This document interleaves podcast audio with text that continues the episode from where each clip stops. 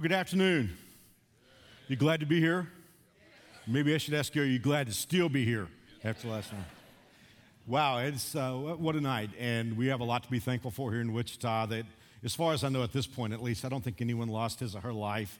And uh, the injuries don't seem to be major that I, that I know about. But many of your friends are without power right now, and some have home damage, and so our prayers need to go up for them. But while we're praying, it's a great time to be thankful because God has been very good to our community. Um, our series is called Lifeline, and today is a very special talk to me because it has to do with um, your story and the fact that whatever's going on in your story, God has a bigger story. I love listening to people's stories. Um, pastor of a large church like I am in New Spring, uh, it's really hard for me to get to know people the way I used to in the old days when we were a much smaller church. And now, with thousands attending, I'll, I'll, meet new springers in various places, and, and people are so kind and cautious. You know, a lot of times it's like, Mark, is it okay if I talk to you? And, and I'm thinking, wow, I'm so glad to meet you. What a great opportunity. And I love listening to people tell me their stories, whether you're the CEO of a corporation or, or if you unfortunately live on the streets. It, it, everybody's got a story. And I love listening to people's stories. For years, my favorite channel on television was the biography channel. I just, I love stories. I love hearing stories. Like this afternoon, I'll get on an airplane now, today I'm flying with Mary Alice, and then plus I've got some work I have to get into a publisher by midnight tonight. So I won't be into the tell me your story mode. But usually when I fly, if I wind up with a stranger, it's like, I want to hear your story. Tell me your story. What about your story? Tell me your story. How do you feel about your story? One of the things that amazes me from time to time is I talk to people who are 25 years old and they feel like their story is finished. They're just marking time, oftentimes self medicating, just waiting for life to end. But basically, when they tell me their story, they tell me of broken dreams and broken plans, unfulfilled visions that have come to naught. And now, at 25, 30 years of age, life didn't work out, relationships didn't work out. And basically, the way they see it, their story is finished.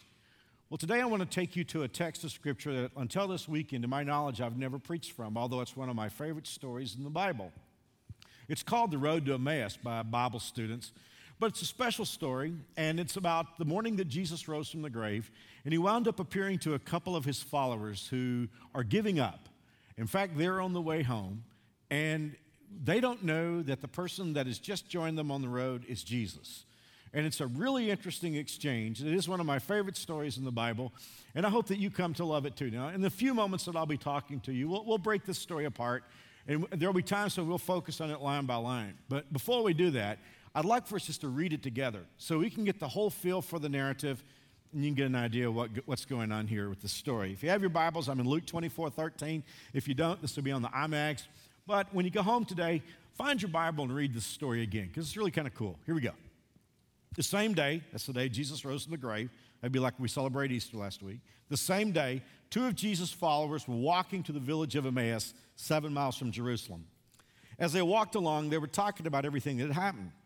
As they talked and discussed these things, Jesus himself suddenly came and began walking with them. But God kept them from recognizing him. That's what our translation says. And I think that's probably accurate, but it's probably a little stronger. The actual language just says they were kept from recognizing Jesus. So we don't know exactly what it was. We just know that somehow Jesus showed up and they didn't know him. He asked them, What are you discussing so intently as you walk along? They stopped short, sadness written across their faces. Then one of them, Cleopas, replied, You must be the only person in Jerusalem who hasn't heard about all the things that have happened here the last few days. What things? Jesus asked. Well, the things that happened to Jesus, the man from Nazareth, they said. He was a prophet who did powerful miracles. He was a mighty teacher in the eyes of God and all the people. But our leading priests and other religious leaders hand him over to be crucified, to uh, condemned to death, and then crucified him. We had hoped he was the Messiah who had come to rescue Israel. This all happened three days ago.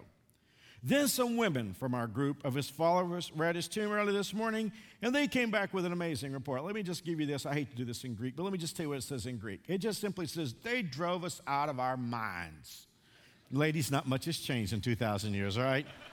These guys said, You know, there were some women there, and they just came back with a story that just drove us crazy, so we had to leave. Um, that's kind of what they were saying. They said his body was missing, and they'd seen angels who told them Jesus is alive. Some of our men ran out to see. Sure enough, his body was gone, just as the women had said. then Jesus said to them, You foolish people, you find it so hard to believe all the prophets wrote in the scriptures. Wasn't it clearly predicted that the Messiah would have to suffer all these things before entering his glory? Then Jesus took them through the writings of Moses and all the prophets, explaining from all the scriptures the things concerning himself. By this time, they were nearing Emmaus and the end of their journey. Jesus acted as if he were going on, but they begged him, Stay the night with us since it's getting late. So he went home with them.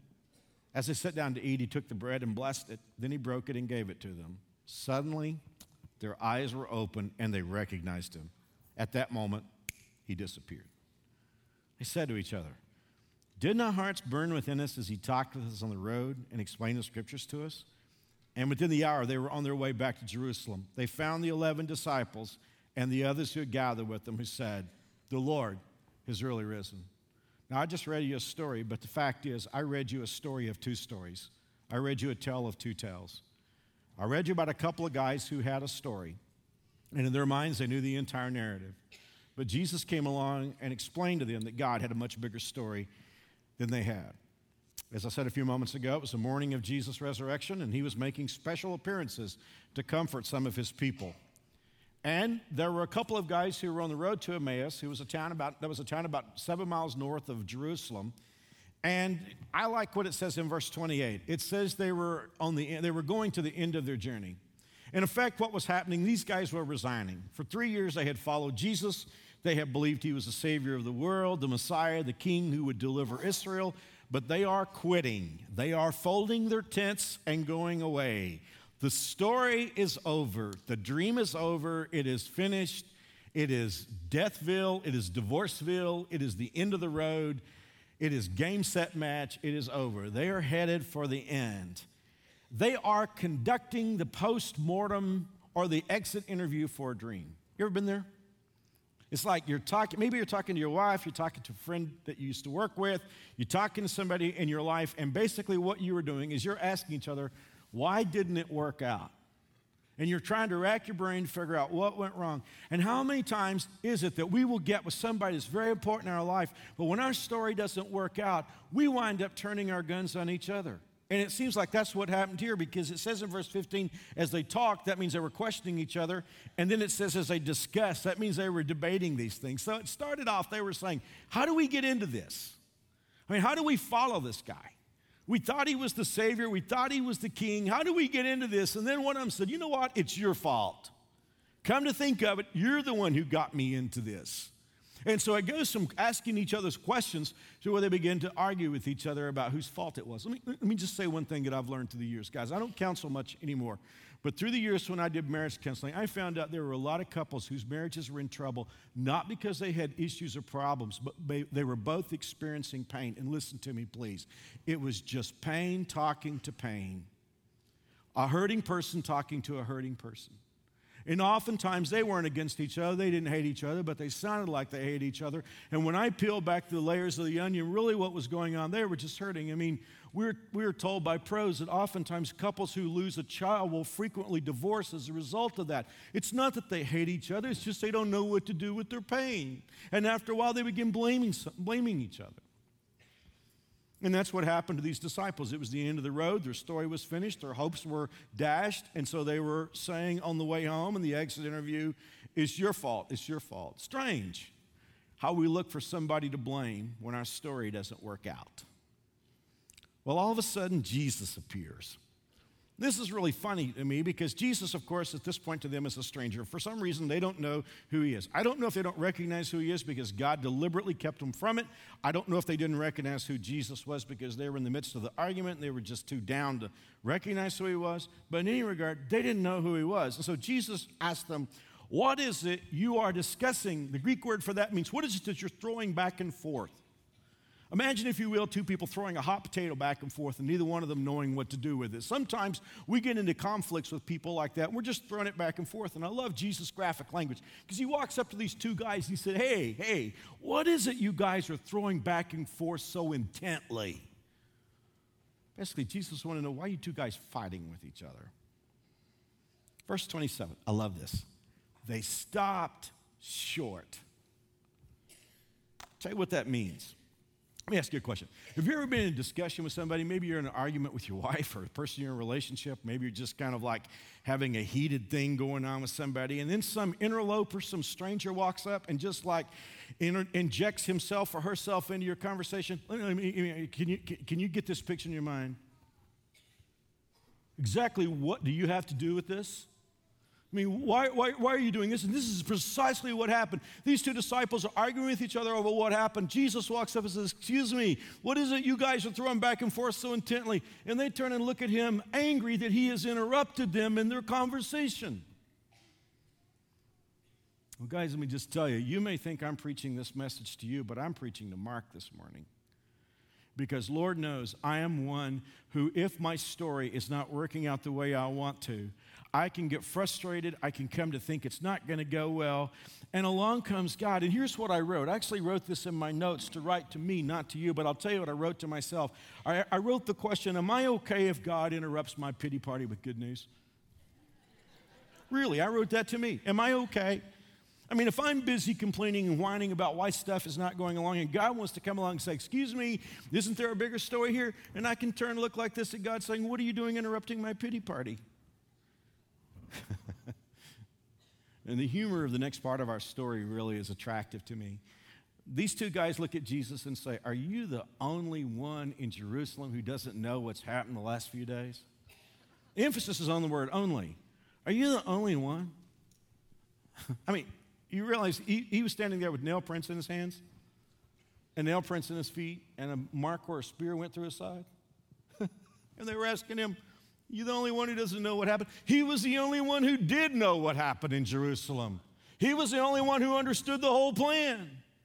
But I got to tell you something here. I'm not ripping these guys because Lord knows I've been exactly where they were. Because so many times I imagine that my life should work in a particular way. I can even leverage God and think, wow, this has got to be God's will for my life. This is surely what God wants for me. And then when it blows up in my face, I look up to heaven like, God, are you the only one who doesn't know what's going on here? I think I'm right. All my friends think I'm right. Everybody I called to ask for advice, they think I'm right. God, are you the only one who doesn't get it? When in reality, He's the only one who does see how it all fits together. In fact, God is so patient with us. I mean, look at how Jesus responded. I mean, they said to him, verse 18, You must be the only person in Jerusalem who hasn't heard about these things that have happened here the last few things, last few days. What things, Jesus said? Tell me about it. Now, I, I first looked at that and thought, well, the Lord is being humorous here. Because that is sort of humorous. I mean, Jesus is the one down on the cross. They're all upset about it. And, and they said all these things have happened. Jesus said, well, what things? But please listen to me for a moment. I don't think he was just jerking their chain. I think it was like that moment when Jesus cried at Lazarus' tomb.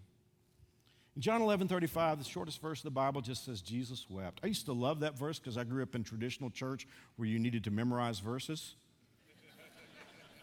John 11 35 is a very special verse to me. Because if I went to Sunday school and they said, Do you have a verse? Yes, I have a verse. John 11 35. Jesus wept. Used to bother me though, because I'm thinking, you know, I mean, just a seven year old kid memorizing his verse. I'm thinking, why is Jesus crying? He's going to stand there at Lazarus' tomb, call him out. Why is Jesus crying if he knows he's going to raise him back to life? Simply because the Lord was in that moment with his followers. He felt Mary's pain, he felt Martha's pain, he felt the pain that all of us feel from death, and he broke into tears at the grave of a friend. And I think it's the same thing with these disciples. He understood that he had a bigger plan. I mean, these disciples thought the game is over. What they didn't realize, they were at ground zero in the biggest story in history. 2,000 years later, on an April morning in 2012, we were telling about these guys. They didn't realize they were right smack dab in the middle of God's story. And Jesus knew that. And instead of blowing them up, he just called them into the discussion. He said, Well, well tell me what you're feeling. You know, you and I could be out of, we could be out of place today in our thinking. We could be unhappy. We could be angry at God. We could be agitated at Him. In our frail, feeble, human, short sighted way of thinking, we could be way out of place today and isn't it amazing how God patiently says, Tell, tell me what's on your mind? We're going to do a series in June called Push Pray Until Something Happens. And we're going to discuss in that series how important it is to God that you bring your problems to Him. So I don't think Jesus is laughing at these guys. I don't think He's making fun of them. I think he understands the pain that they're feeling. And for that moment, he syncs up with what they're feeling and he says, Tell me your story. What are you upset about? Well, here's their story. They said, Well, it was the things that happened to Jesus, the man from Nazareth. They said he was a prophet who did powerful miracles. He was a mighty teacher in the eyes of God and all the people. But our leading priests and other religious leaders handed him over to be crucified to death and they cruci- uh, condemned to death. They crucified him. We had hoped that he was the Messiah who had come to rescue Israel. Well, now think for a moment what their impression of Jesus was. They said he was a man, he was a prophet, he was a teacher. We had hoped he was the Messiah. In effect, they were saying, we hitched our wagon to the wrong star. We thought Jesus was somebody that he wasn't. We thought he was bigger than he was. But as it turned out, as we're telling you our story, sir, he was a man, he was a prophet, he was a teacher, but that was it. And that was when Jesus grabbed them by the shoulders, emotionally speaking, and he showed them what you and I need to learn that God has a bigger story than we have. I don't know if you're into taking notes because I, I don't like to take notes, but if you ever are into taking notes, there are five problems when you and I develop our own story that are so clearly spelled out for us here. And I hate to give you a list of five things, but they're just right here in the text. If you were to tell me your story as you see it, or I told you my story as I see it, we have five problems with our story. And if we can't get past these problems, we're going to be like these disciples on the road to Emmaus. Here's my first problem my story is shaped by my expectations. Did you hear the words of these two men? We had hoped. We had hoped that he was the Messiah. Do you know that Americans are unha- the unhappiest people in the world? And yet, you and I have brothers and sisters in certain parts of the world today who don't know how they're going to have enough food to eat or how they're going to feed their children.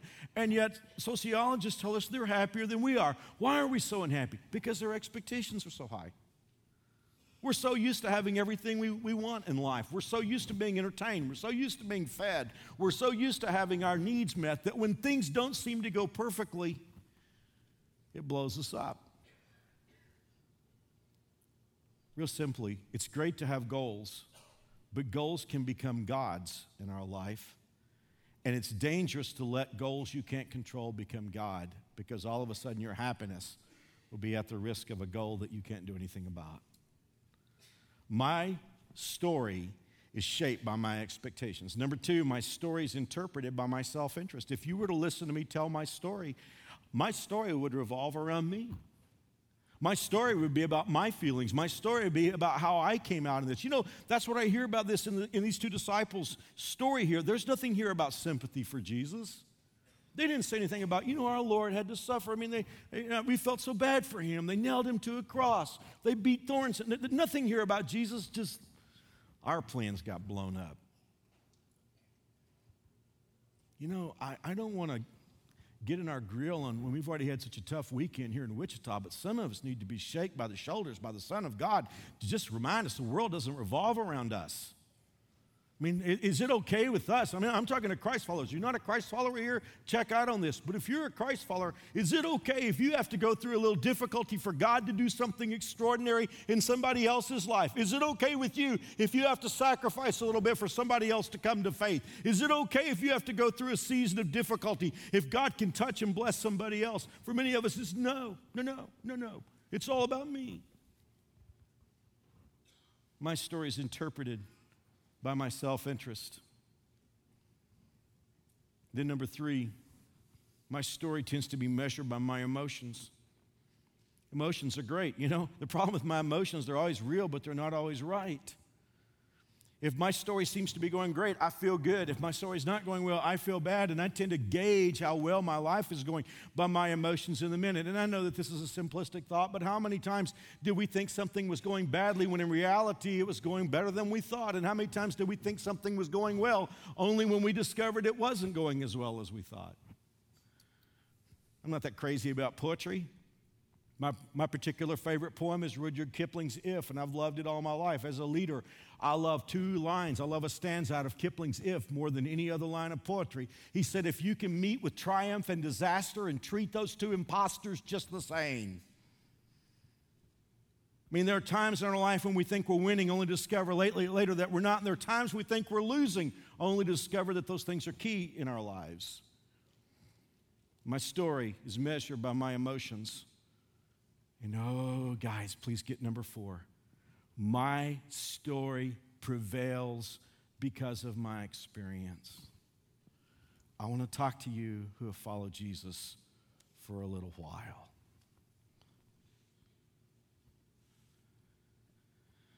I never know quite how to say this. But if you're a Christ follower, you're going to have seasons of your life where things are going to seem like they're all falling apart. Some of you could be there today. I've been there several times. But it's going to, you're, you're, if you're a Christ follower, there's going to be a season in your life where everything is going to seem to run counter to what you would expect in the life of a Christ follower. Because you would expect that if Jesus is in control of our life, that everything is well ordered. And yet, there will be a time when your well ordered world will come apart. And you'll be inclined to do what I've done through the years and think, wow, it's all going down the tubes. And especially, here's the difficult thing it's when you're trying so hard to do the right thing I mean, you're just sure you're in God's will and you know you're doing the right thing. Maybe you're even sacrificing. Maybe you're even giving up something that's precious to you so that you can do the right thing for God or for somebody else. And then it just seems like it all goes wrong. And you're asking yourself, where's God? And you're going through a really difficult season. Let me tell you what my experience has been. My experience is that during the worst part of those times, that God will leave little telltale signs in your life that He's there. Maybe going through the just just a blow up of your life and then you'll get an email from somebody.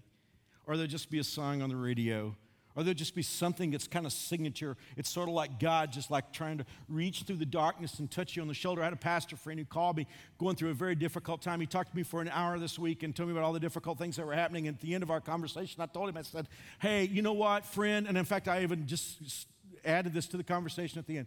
I, I, said, you know, watch for this. You're going through a really difficult time, but I said, God's going to just bring along little reminders that He's at work in your life. And he stopped for a moment as he cried and he said, It just happened today. But here's the problem. Let me just tell you what Mark's problem with that is. Is that when my life seems to be going down the tubes and God is dropping along little tidbits to say, Mark, I'm still here, my problem is my story tends to prevail over what God is trying to say to me because my experience tells me things are going down the tubes. Jesus had been trying all morning to get through to his followers that he was there. I mean, look at it again, Luke 24, 22. Some of the women from our group, his followers, were at the tomb road this morning. They came back with an amazing report, drove us out of our heads. They said his body was missing. They'd seen angels who told them Jesus is alive. Some of, his, some of our men ran out to see. Sure enough, his body was gone, just as the women had said. But if you go back to verse 11, you see how they reacted to it. The story sounded like nonsense to the men, so they didn't believe it.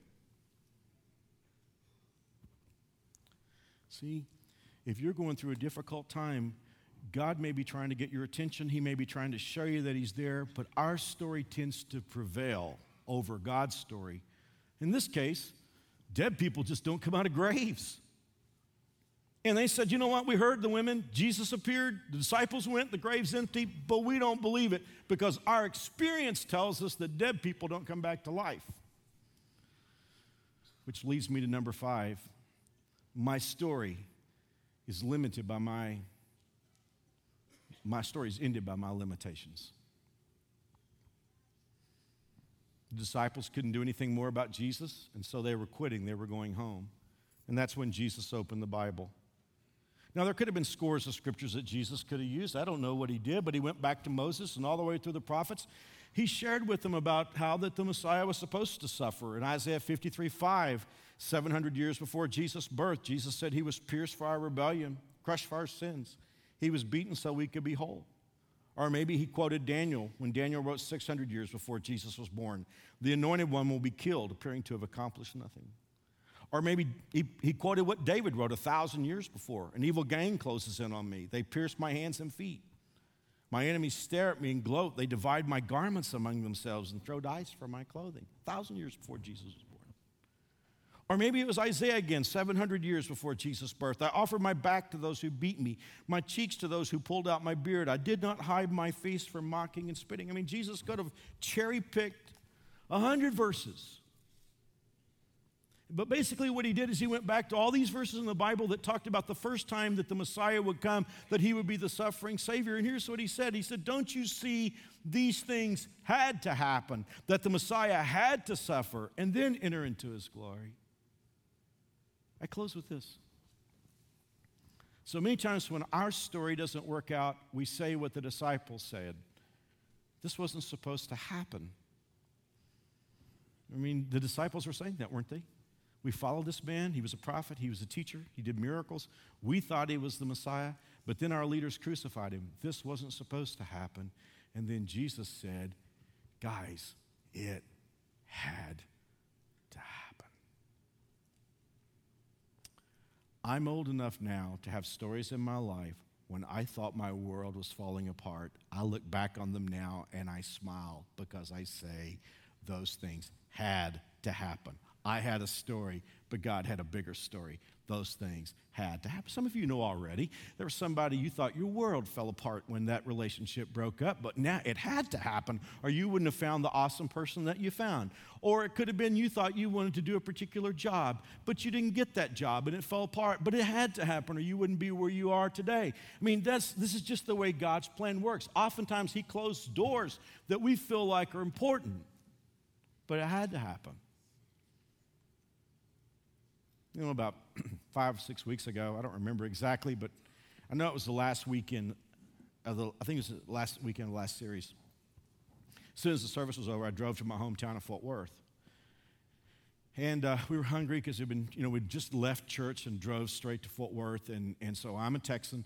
So I said, well, let's get some barbecue. And so we were on the north side of Fort Worth and we were looking for barbecue. And we were in one of the fastest growing parts of Fort Worth. In fact, that whole north corridor there from Fort Worth to north of Dallas has just exploded. And I happened to drive by a church building I haven't seen in years. And an old story came back to me from my life when I saw this building.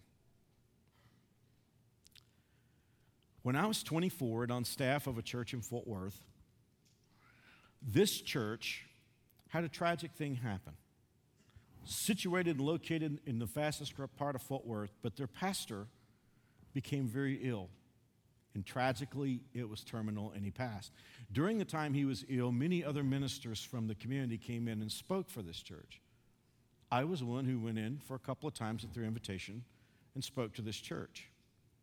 Months, of course, passed, and we lost this pastor friend, and, and I knew that they were seeking resumes and seeking a new pastor. In fact, because of its location, strategic location, and fast growing area, there were many well experienced, credentialed ministers who wanted to be considered for this church's senior pastor. And in fact, I think there were somewhere between 50 and 60 resumes of experienced pastors who wanted to be considered. I had no idea that they would have ever considered me. I did speak for them a few times during this difficult season, but I never thought I was being considered. You can imagine my shock one night when I got a phone call from the chairman of the board. His name was Pearson. That's all I remember. But I got a call from the chairman of the board, chairman of the search committee. He called and he said, You know what? We've gone through our entire search and we've narrowed this down to two guys, and you are one of them. And I was blown away by that. And he told me the other guy's name. He was about 50 years old. He was a friend of my father's. I'd known him all my life. He was a very experienced, very capable minister. I was 24, he was 50. I thought he was elderly at the time. So I thought, you know, I don't have a snowball's chance. I'm 24. I've never been pastor of a church before. I thought, how nice it is to be considered. I mean, surely just the honor of the thing. So thanked him for his phone call. Three weeks later, he called me back and said, it's the most extraordinary thing. He said, I can't, can't believe this. The whole church is in unity. Everybody in the church, all the board, all the search committee, they all want you to be the pastor. We're in 100% agreement. We want you to come be our leader. And then I remember these words. Now, you are 32.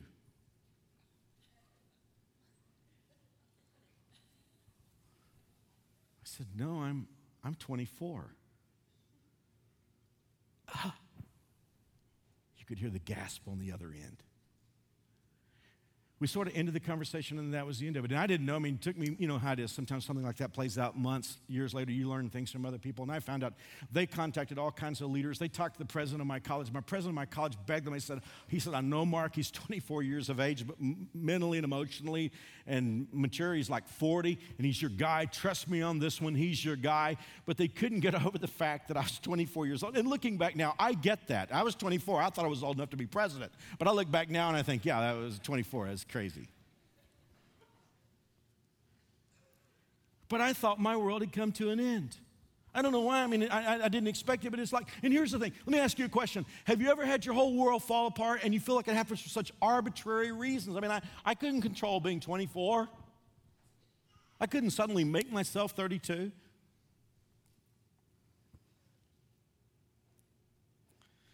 Anyway, I was just, I, it took me a long time to get over that. Years. And all of a sudden, this church in Kansas started contacting me. About three years later, this wouldn't leave me alone. I didn't want to go to Kansas. I was a Texan. And it was so interesting because, see, I hadn't seen this church in years, and I happened to be driving by it. And you guys know the story. I mean, the Lord allowed me to come to Kansas. He just grown the church up extraordinarily. Thousands and thousands of people have come, and God has written such a wonderful story with New Spring. It, and it's been the love of my life for 27 years, first week of June. But I passed by that church. You know what? It's the same size it was. They don't even have a website. And we were starting our fifth service. You know what God was saying to me when my world fell apart, Mark? It had to happen. It had to happen. If it hadn't happened, I couldn't have opened the door I wanted to open in your life. I close by saying three things to you. Number one, whatever your story is, God has a bigger story, and you may feel like it's over, but you're really right in the middle of God's story. And number two, the important thing is not to get God in your story, it's to get you in God's story. In fact, we actually have something. If you have a start, talk to us card, you have something called talk, uh, a talk to us card, and it's got a place that says starting point. Starting point is just a real informal time, kind of like a living room experience, happens during all five of our services. It's going on right now. It's an opportunity for you to find out how to like open the Bible and find out how you fit into God's story. Thousands of people have gone through starting point. If you're interested, you can just check it and let us know. God has a bigger story. You can find your place in God's story. And I know that for a lot of you, this will not be relevant because you know this already, but for some of you here today, I want you to know your story is not finished. Your story is not over. These guys thought they were at the end of the road, and yet they are in the middle of the biggest story in history.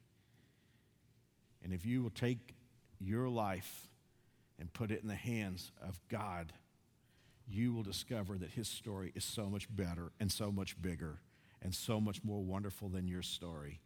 It's not the end of the road, it is just really the beginning of the greatest journey of your life when you put yourself in his hands.